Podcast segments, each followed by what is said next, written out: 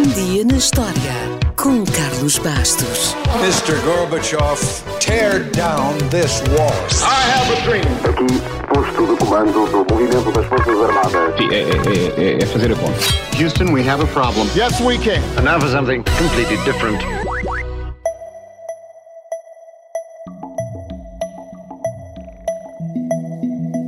Foi a 13 de outubro de 1884, na Conferência Internacional do Meridiano, que se definiu o meridiano de Greenwich como ponto de referência para determinar os fusos horários.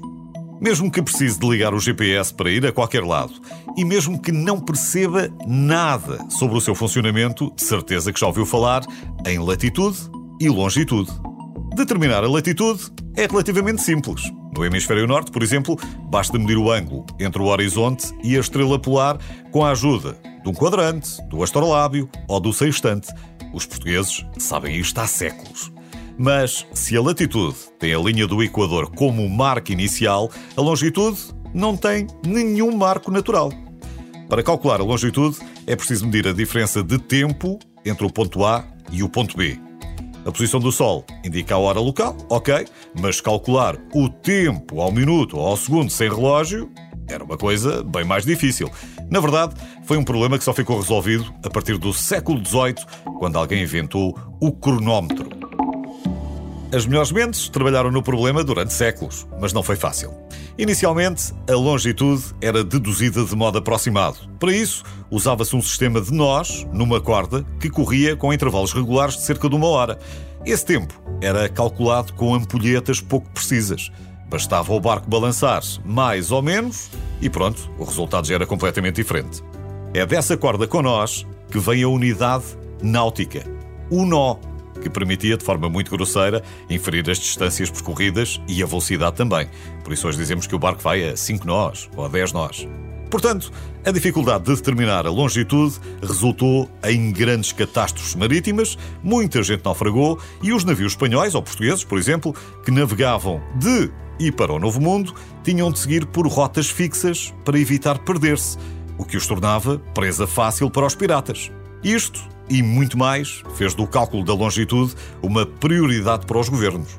No final do século XVI, a Espanha criou um prémio para quem descobrisse a longitude. E o mesmo faria a coroa britânica 100 anos depois. Finalmente, a solução para o problema da longitude foi encontrada graças aos avanços tecnológicos. Foi um relojoeiro autodidata chamado John Harrison que criou o cronómetro que dava sempre as horas certas, independentemente das condições do mar, e recebeu o prémio da coroa. Hoje seriam mais de 3 milhões de libras. Com o cronómetro, o problema estava resolvido. Agora, era preciso encontrar o tal marco inicial. Se na latitude era o Equador, o marco natural, qual seria o da longitude? O acordo internacional foi alcançado neste dia, em 1884, apesar das vozes discordantes, porque Greenwich enfrentou a concorrência do meridiano de Paris, do meridiano de Cádiz e até do meridiano de Coimbra. No fim, ganhou a potência mais poderosa. É bom saber que a história não mudou muito desde o século XIX. Hoje, o meridiano de Greenwich serve de referência para calcular a distância longitudinal e estabelece os fusos horários. Cada grau de longitude é subdividido em 60 minutos e estes em 60 segundos. Por isso dizemos x graus, x minutos, x segundos, leste ou oeste. E a hora de Greenwich também passou a ser designada GMT, Greenwich Mean Time, ou seja, tempo médio de Greenwich. Mas ainda não me saiu da cabeça e continuo a pensar que tempo médio de Coimbra soava muito melhor.